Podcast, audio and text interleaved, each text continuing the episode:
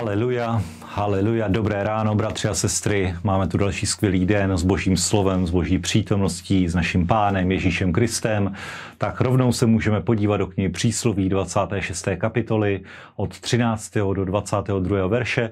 A tady tato pasáž je rozdělena na taková dva tém, dvě témata. Od 13. verše čteme o lenosti, o, a od 17. verše o sporech a o slovách, jaké v tom mají roli. Takže podívejme se do 16. verše, kde boží slovo potrhuje lenost a velmi zajímavě, moudře hovoří o, leno, o líných lidech, lenoších a hovoří, že lenoch je moudřejší ve svých očích než sedm lidí, kteří rozvážně odpovídají. Amen. Haleluja. Bratři a sestry, lenost je základní příčinou neúspěchu a platí to nejenom ve světě, platí to i v božím domě. Bratři a sestry, spoustu věcí lidi jednoduše minou, protože jsou líní. A nejenom, že jsou líní, ale ve svých očích jsou moudřejší než sedm lidí a sedm, sedmička je číslo plnosti. Takže když lenoch, líný člověk dostane mnoho zjevení, který od lidí, kteří mu odpovídají z božího slova, z božího vedení, tak je vždycky si schopen odůvodnit, proč on tím, že zůstal pasivní, je moudřejší než všichni ostatní. Amen. Takže mějme se na pozoru a podívejme se ještě do 22. verše, k druhému tématu slov a sporů, kde boží slovo říká, Slova pomluvače jsou jako pamlsky, sestupují do nejzaších útrop. Amen. A to je něco velmi nebezpečného, velmi zákeřného, co sledujeme v božím slově a před čím slovo nás varuje. Sladký pamlsek. Sladký pamlsek to je něco, co člověk jednoduše spolkne. Když někdo ti o někom říká, o nějakém bratru, kamarádovi, něco negativního, je tendencí člověka to sníst jako pamlsek, je sníst vstřeba to, pozastavit se nad tím, možná i zaradovat se nad tím, pokud jsme tělesní, ale zároveň je tady varování, že to sestupuje do nejzaších útrop, sestupuje to do tvého srdce. A v momentě, kdy přijmeš nějakou takovou to obžalobu, negativní slovo, negativní zkušenost, nějakou lež, polopravdu o, na svého bratra, na svého pastora nebo na nějakého člověka, se kterým se stýkáš, tak vidíš toho člověka jako skrze jed vidíš ho v jiném světle, už k němu nepřistupuješ stejně, ale skrze to špatné, co si o něm slyšel. A pokud takto přijímáš slovo třeba o svém pastorovi, tak se odřežeš od pomazání, které můžeš přijmout třeba z jeho kázání. Takže buď na to velmi opatrný, věnuj se moudrosti v knize přísloví a pokud někdo na někoho něco zlého bude mít, i kdyby to byla pravda, tak odmítej to, věnuj se tomu dobrému, vyzvihuj to dobré a tehdy budeš stále v pomazání a budeš moci přijímat i pomazání. Nikdo není dokonalý, nikdo není dokonalý, ale proč by se měl o nedokonalosti ještě mluvit? Amen.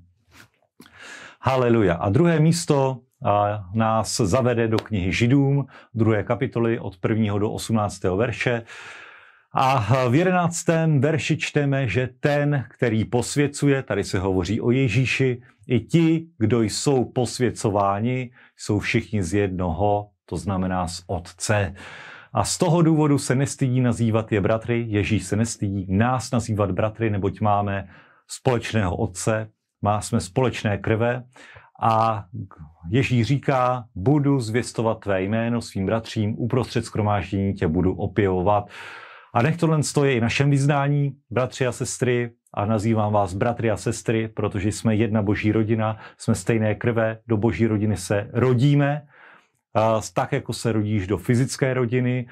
Přátelé si můžeš vybrat, ale bratry a sestry si jednoduše vybrat nemůžeš, takže i člověk, se kterým si úplně nerozumíš, tak je hoden toho, aby se nazýval tím bratrem, protože pokud je přijatelný pro otce, pokud je z jednoho, protože všichni jsou z jednoho, z otce, tak musí být přijatelný pro tebe. Amen. Haleluja. Pokud někoho přijal Bůh, kdo jsem já, abych ho nepřijal? Kdo jsem já, abych nepřijal bratra, který vyznal Ježíš jako svého pána a spasitele? Amen.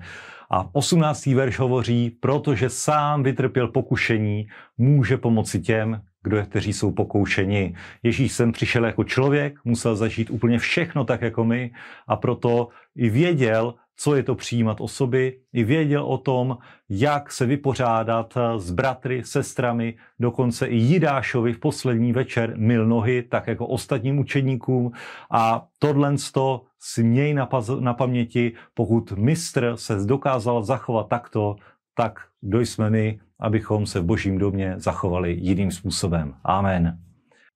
Tak a poslední místo z božího slova, na které se dnes podíváme, je kniha Abdiáš. Je to jediná kapitola, 21 veršů. Abdiáš je svojí délkou vůbec nejkratší kniha starého zákona i Bible vůbec jako takové. A Abdiáš byl pravděpodobně chrámovým prorokem, jeho jméno má význam hospodinův otrok nebo hospodinův sluha.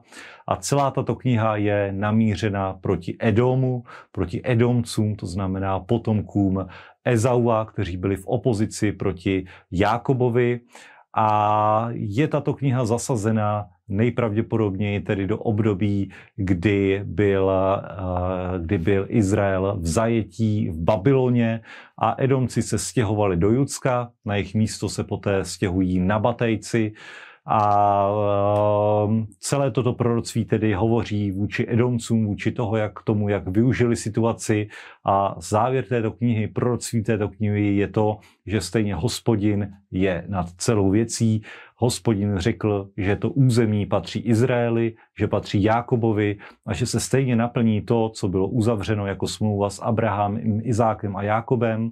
Nic na tom nemění současný stav a tudíž i Edomci padají do tohoto prokletí, padají do věcí, o, které, o kterých je vůči nim prorokováno a budou muset znovu uvolnit místo Izraeli, který znovu zabere zaslíbenou zem a i to vidíme nejenom v dnešní době, ale i v historii, že Izraeli patří země, Izraeli patří Kanán, Izraeli patří země, která byla zaslíbena praotcům a nic na tom nemění ani situace, kterou museli projít, ani zajetí, protože boží slovo, boží zaslíbení jsou nezrušitelné a to platí i pro nás v dnešní den, protože my jsme naroubováni na tento vinný kmen, my jsme požehnaní a my můžeme se i vždy postavit na to, že zaslíbená země patří nám. Buďte požehnaní, mějte krásný den, šalom.